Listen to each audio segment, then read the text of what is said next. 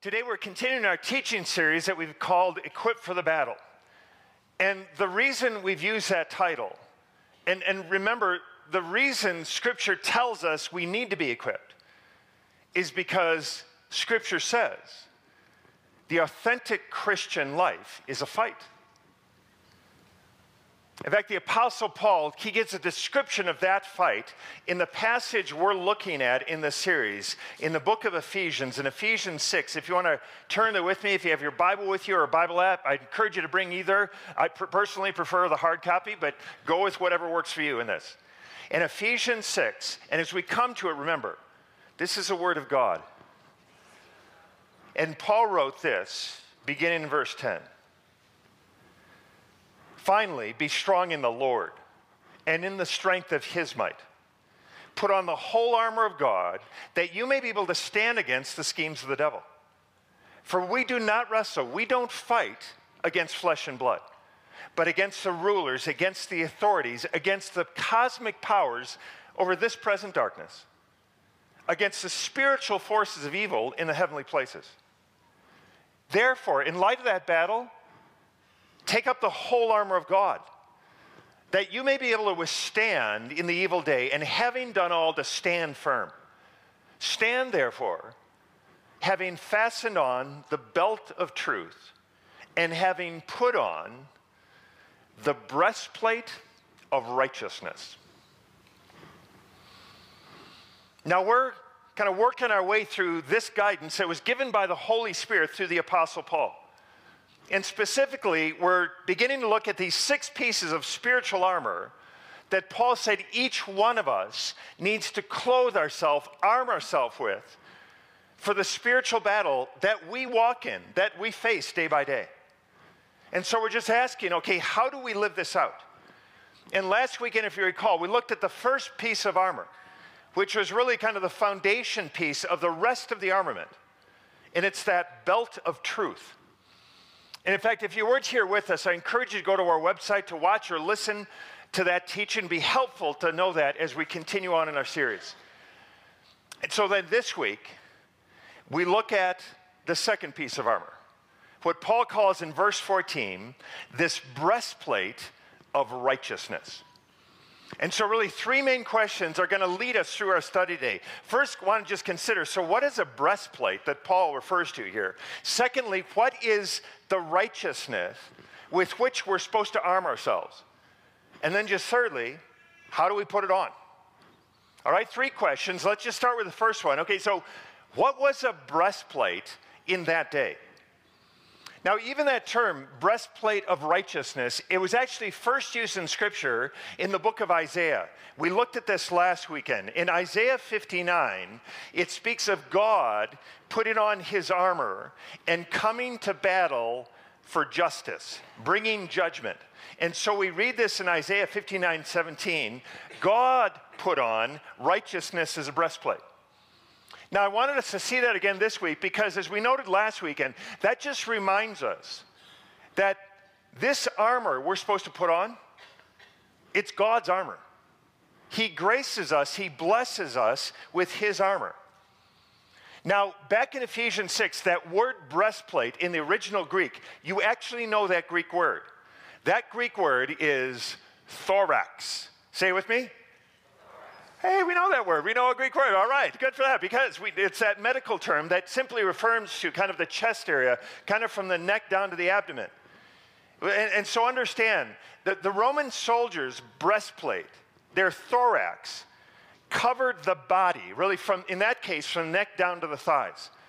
And it was also known as the heart protector. Because in military battle, you, you, don't want to get cut in the arm, you don't want to get cut in the leg, you really don't want to be cutting any limb, right? Because that could be a debilitating wound. But wounds to your vital organs, like to your heart, that's not just debilitating, that's deadly. And those vital organs are what the breastplate of righteousness covers. The breastplate covers your heart. Now, most of you know that today, when we kind of refer or talk about the center of our personality, the, the seat of our deepest feelings, our deepest motives, our, our deepest thoughts, we often refer to that as our heart, right? So that's why we ask people if they're in a moment of discernment, what is your heart telling you about this, right? That's what we do. I mean, for some reason, we identify the center of our personality as the heart. And it's not that we really think that physically, necessarily, that's where the soul is. But we tend to just identify it with the heart. What's interesting is the ancients, though, the Greeks and Romans in biblical times, they didn't talk about the center of the feelings and the personality as being in the heart. And, and that actually creates some interesting challenges for biblical translators.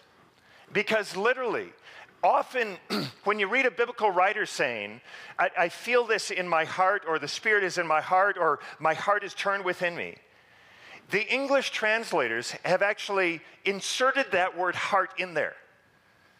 But what the original biblical writers often actually wrote was, I feel it in my splanchnon.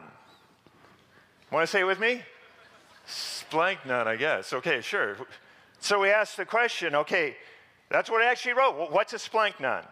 Splanchnon, that was your bowels, your intestines. So understand, often in the Bible, when it talks about, I love you from my heart, what it's actually written in, in the original languages, I love you from my bowels. I know, don't use that anywhere. In fact, interesting, there's a place in Jeremiah 31 where it says, God said, my heart yearns for Ephraim. That's the English translation. The original Hebrew literally says, My bowels roar for Ephraim. The English translators knew you'd laugh at that. Because to us, bowels aren't the place of love in your soul, right? Bowels roaring means something very different today, not love. So they wisely, they, they just put heart in there. Okay, so the point is, when the ancients talked about the bowels, the abdomen, as the seat of our emotion, that's what they were referring to.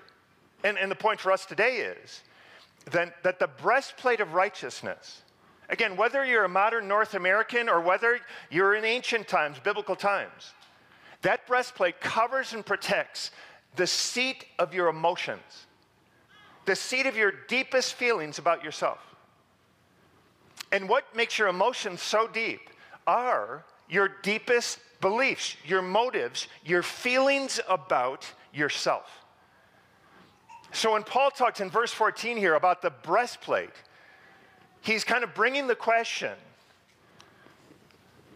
so, how are you going to protect that essential part of who you are?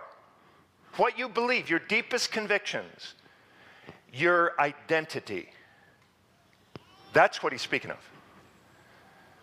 I mean, what Paul is saying is that the breastplate is what protects the most vulnerable of all parts of your personality the heart, the center, how you feel about yourself, how you feel about the world, the core sense of identity. And I'll tell you this some of you are so vulnerable there. So the question really is what are you going to do in order to protect the most vital and sensitive area in, in your life? And what is your breastplate going to be? What is it for you? And Paul says, in Christ, our breastplate must be righteousness. So, our second question then Okay, what does that mean? What righteousness is Paul talking about here that covers and protects the essential, the core of who you are and what you believe? I mean, and then we ask, rightly ask, okay, what does righteousness mean in the Bible? I mean, what's righteousness? I mean, in, in the Bible, the word righteousness means something very different than what it commonly means in our day, right? Because in our day, someone who's referred to as righteous, typically it's meaning that they're condescending or rigid in some way. Typically? I would think, unless they're a surfer, which is true. If a surfer says that something or someone is righteous, they mean it's amazing. Like if a wave is righteous, it's like amazing, dude. That's what it means, translated. Okay, but understand, in our day, we don't use the word righteous or righteousness in that same way that it's used in Scripture. So, so let's do this. You could say this. In the Bible, righteousness means, kind of simply, to be in right standing with someone, to be in right relationship. You could say it means to be fully presentable to someone. To be righteous means, in some sense, that you've passed inspection in the eyes of a significant other. I, I have been found pleasing to someone who I want to please. That's what righteousness means. I mean, it has none of the kind of connotation of being self righteous or rigid or proud or arrogant, holier than thou, than it typically means in our day. I mean, the word righteous means to just be right with, it means to be reconciled to somebody. And understand this it doesn't just mean, well, there's no gripes between us. Far beyond that, it means to be fully pleasing in someone's sight. Catch that? Fully presentable to another. So, with that understanding, let's think about this. That is extremely important to every one of us. I mean, if you understand this, you realize that our longing for righteousness, man, that's not just some abstract theological thing. Str- something that each one of us struggles with every day. If it's true that righteousness is kind of being up to specs, passing muster, kind of being up to standard, fully pleasing to somebody I want to please, I mean, you'll start to understand that actually, every one of us finds our lives typically driven by that. Driven by the longing to be viewed as measuring up, as fully reaching the standard of someone or some group. I'll tell you, psychologists and counselors would affirm that is commonly what drives us, that longing within us. Okay, so with that understanding, let's come back to Ephesians 6, verse 14. And, and understand this in contrast to what we read in Isaiah 59, where God puts on a breastplate to come in judgment. Ephesians 6 isn't talking about judgment. And, but the fact that we, as new beings in Christ, what Paul's just referred to earlier in Ephesians, are created to be like God, which is a stunning phrase. I mean, look at this. This earlier in Ephesians, Paul wrote about this. Ephesians 4, verse 22. Listen to what Paul wrote. Put off your old self, which it belongs to your former manner of life and is corrupt through deceitful desires, and be renewed in the spirit of your minds, and put on the new self, created after what? the likeness of God in true righteousness and holiness. Meaning in Christ, you were created to have the likeness of God in righteousness and holiness. So, in one sense, this putting on of the breastplate of righteousness, it means that, that as Christ followers, we're to reflect the righteous character of God in, in the way we live. We're to reflect in our action God's quality of character. In, in fact, look at this Ephesians 5 just right before our passage today. In verse 8, it says this For one time you were darkness, but now you are what? You are light in the world. That's who you are in Christ in this world. You are light in the world, so walk that way. Walk as children of light, for the fruit of the light is found in all that is good and right, righteous and true. So again, we read this and go, okay, in one sense, Paul's saying that part of the church's kind of just basic equipment in the spiritual battle is personal integrity, righteous living. And I'll tell you, many scholars suggest that that's Paul's primary point here. In other words, they say, arm yourself with godly life and righteous character. I'll tell you, I could take you to many commentators and many commentaries that, that say what Paul is saying in Ephesians 6:14 is that the primary way for you to protect your heart, your identity, is by living lives of moral righteousness and, and rectitude and integrity.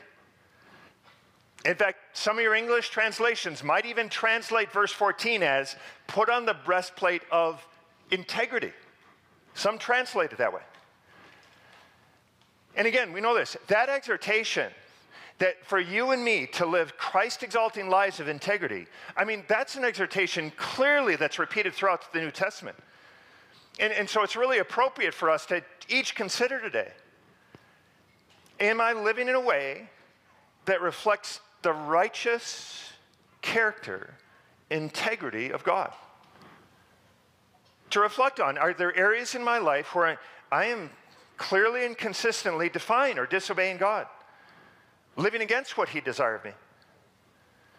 I mean, those are very fitting, needed questions for us to reflect on regularly, friends, in this life we journey in. Because integrity I mean, it's tremendously important when it comes to dealing with troubles and suffering and persecutions in life. I mean, you need integrity if you're going to deal with the battles of life. And I would guess it, I would guess there are plenty of us here who have this very problem. Maybe you claim to be a follower of Jesus. Maybe you've taken on yourself the name of Jesus. You tell yourself, I'm a Christ follower. But in a particular area of your life, you're just living in blatant contradiction of what the Bible said a Christ follower is. And really, no wonder you can't deal with your troubles. No wonder you can't kind of stand firm in the challenging evil days. I mean, I would guess a number of you are facing that very thing. And really, that's part of, or an implication of what Paul is saying here. But I want to be so clear on this. That's not the essence of what Paul is talking about here in verse 14. And let me explain why. Because what Paul is saying here is that the way to protect yourself from our spiritual enemy so he's talking about Satan, the spiritual forces around us. It's talking here about spiritual warfare against the devil and those forces of evil that are even in the heavenly realms. Paul is saying the way to deal with our enemy is through the breastplate of righteousness. Right? That's what he's saying here. And I think we could say this based on the teaching, or really the breadth of Scripture I am pretty confident that by righteousness, Paul is not primarily talking about your personal integrity. Because as one writer puts it, friends, if you try to deal with the accusations of Satan by pointing to your personal integrity, he will have you for lunch. Know that. I mean, do you remember what that word Satan means?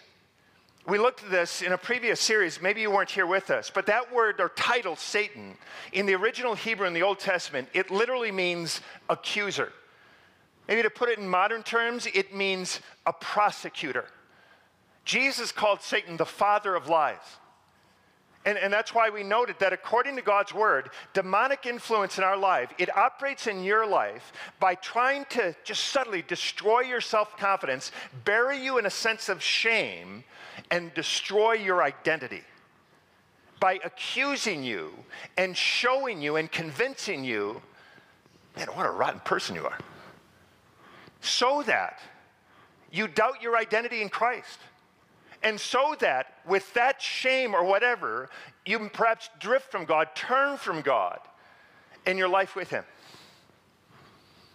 That, that happens so that you believe His lies, His accusations.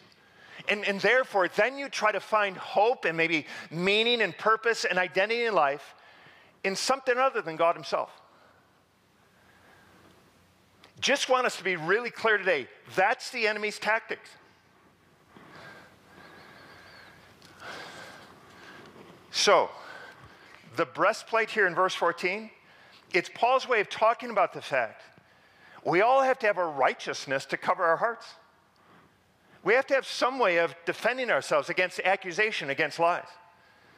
I mean, so when you fail, when people accuse you, when people reject you, how do you defend yourself?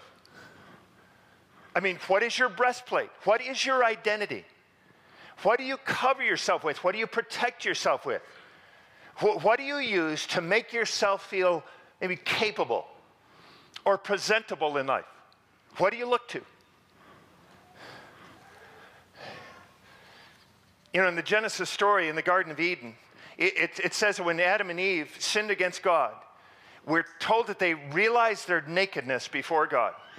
I mean, to put it another way, they realized their unpresentability before God. They realized their shame, they realized their guilt. And so, to try to cover their shame, to cover their sin, to cover their unpresentability, they cover themselves with what? Fig leaves.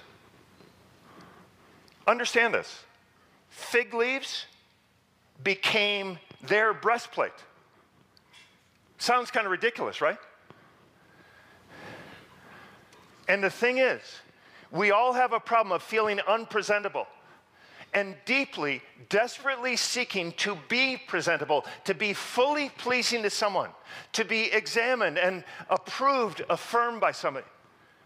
Whether that person be God, or maybe it's your parents, someone you love perhaps, by your children, by your boss, or whoever's opinion of you you value or drives you most in life.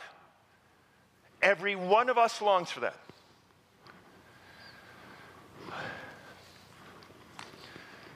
So ask how do you look yourself in the mirror? How do you convince yourself that you're presentable? What, what do you say? I mean, do you say, well, I'm good to my family? Or, well, I've done well in my career?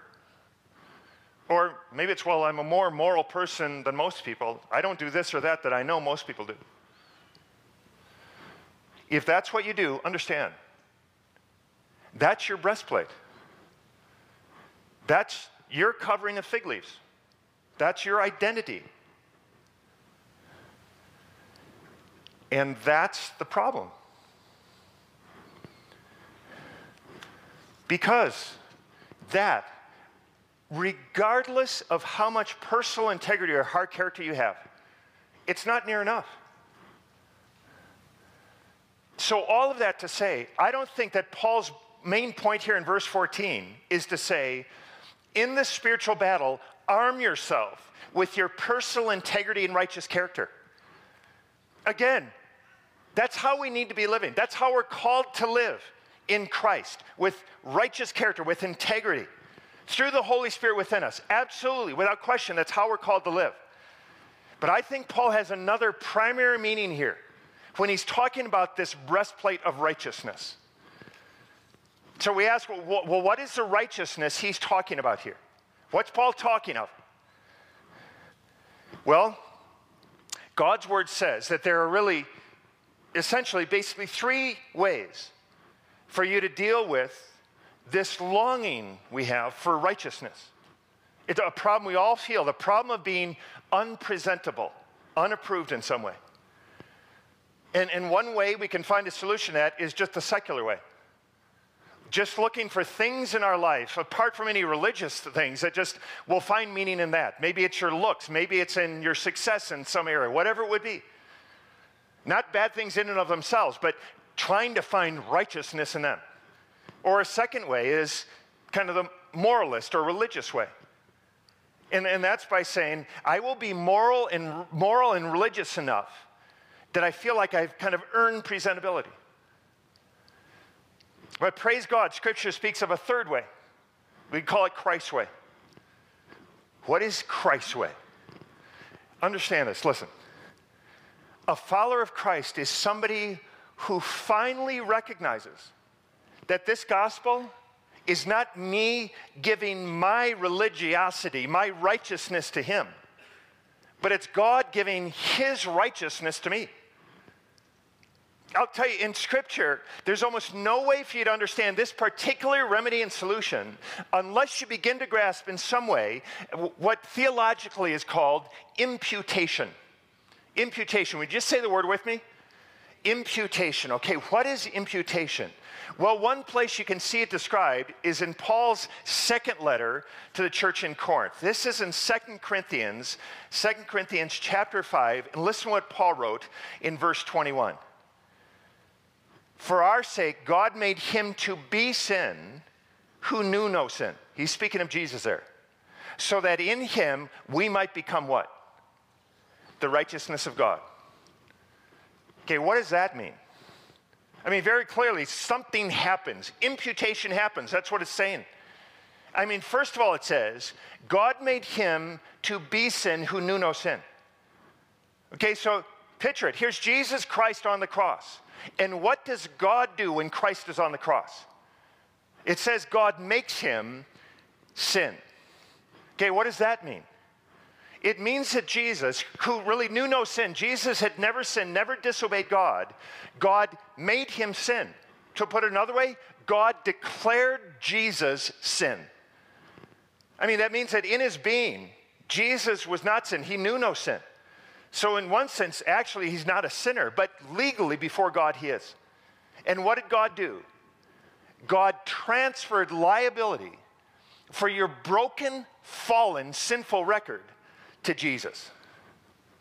He imputed it, your sinful record, to Jesus. So Jesus is now liable for your record. That means that all the consequences of what you deserve fell on Jesus, all of it.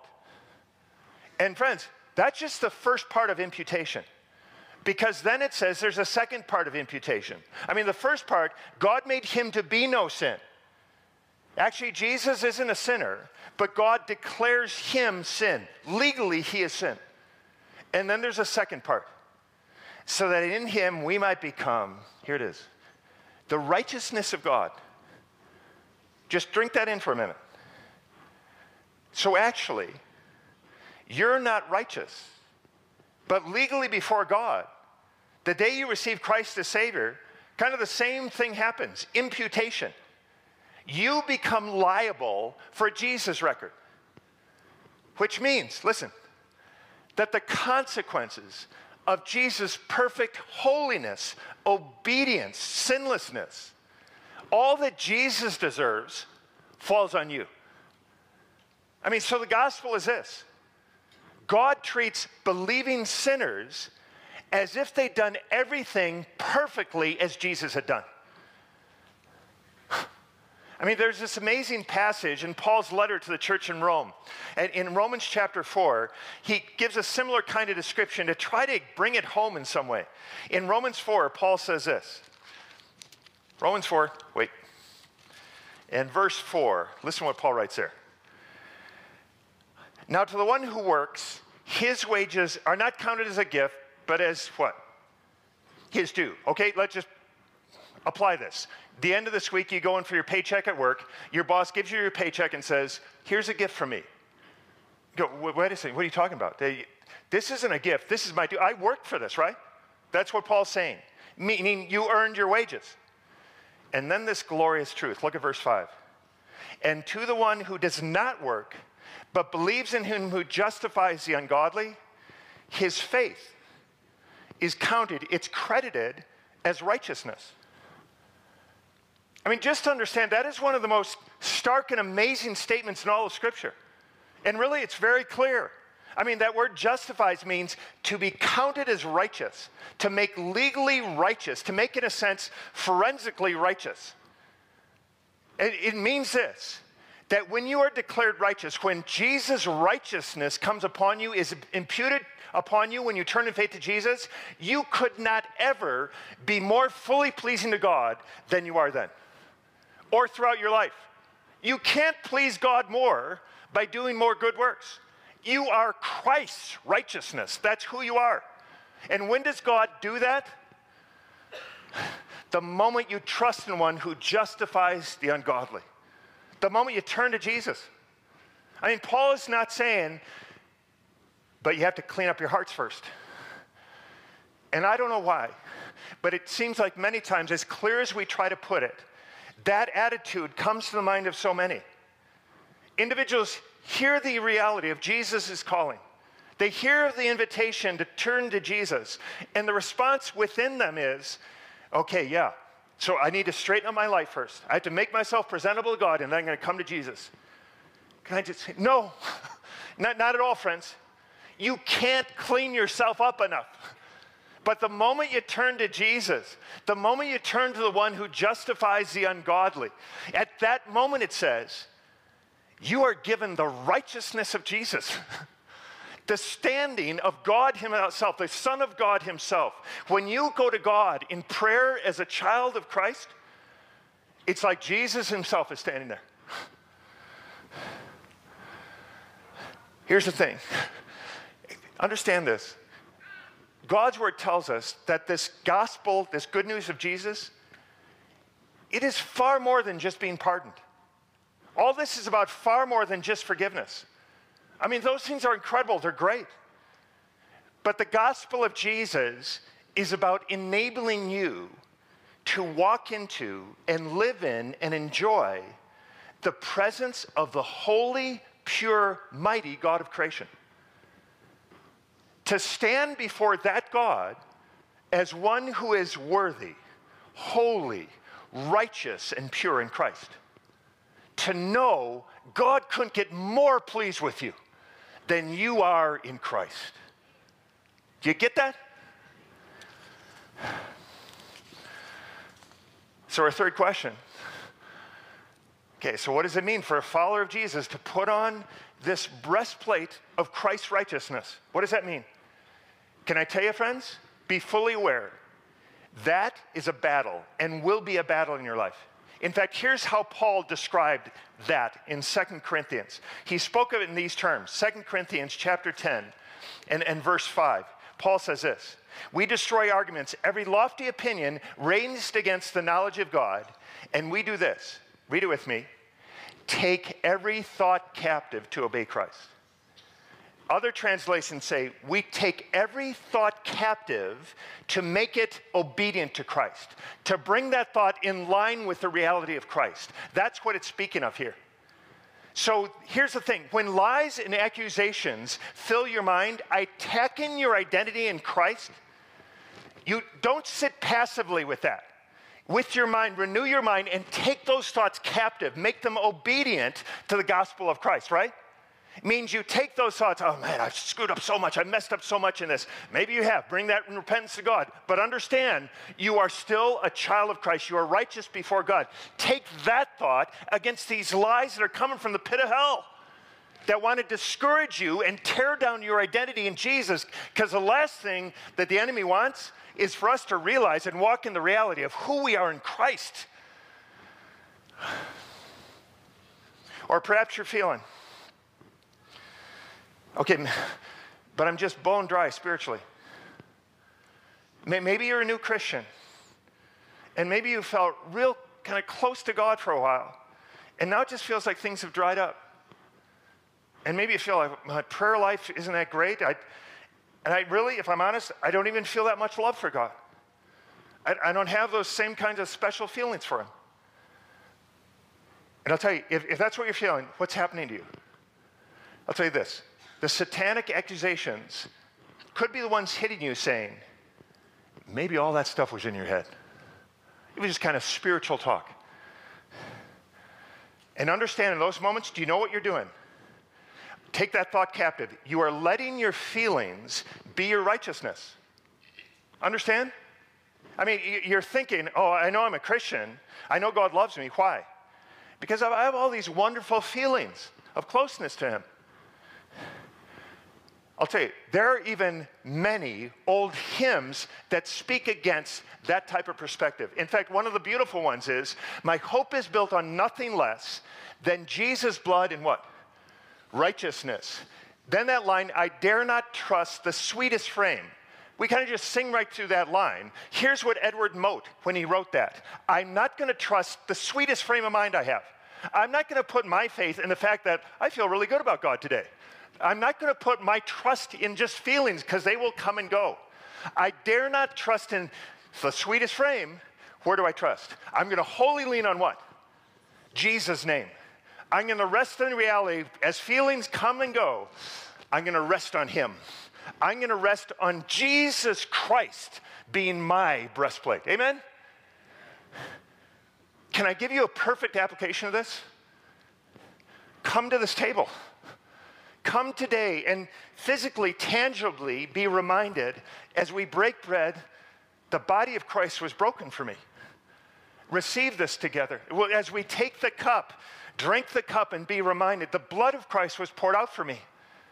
There is nothing that I can do to gain more of the pleasure of God than what I have wholly, fully in Jesus Christ. I invite you to come to the table.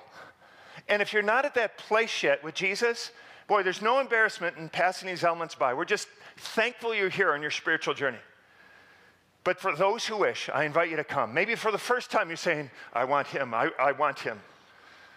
So I invite you to come. Let me pray, and then let's, in our minds, run to the table. Amen? Let me pray. Father, we come. And again, I pray by a work of your spirit, you would cut away the junk that maybe it's from our own minds, maybe it's from our flesh, maybe it's from the world around us, or perhaps it's even from the enemy.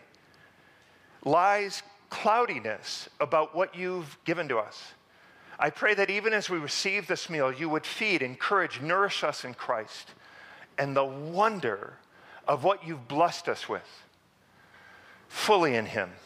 So we come in your, as your children, and all God's people again say, Amen.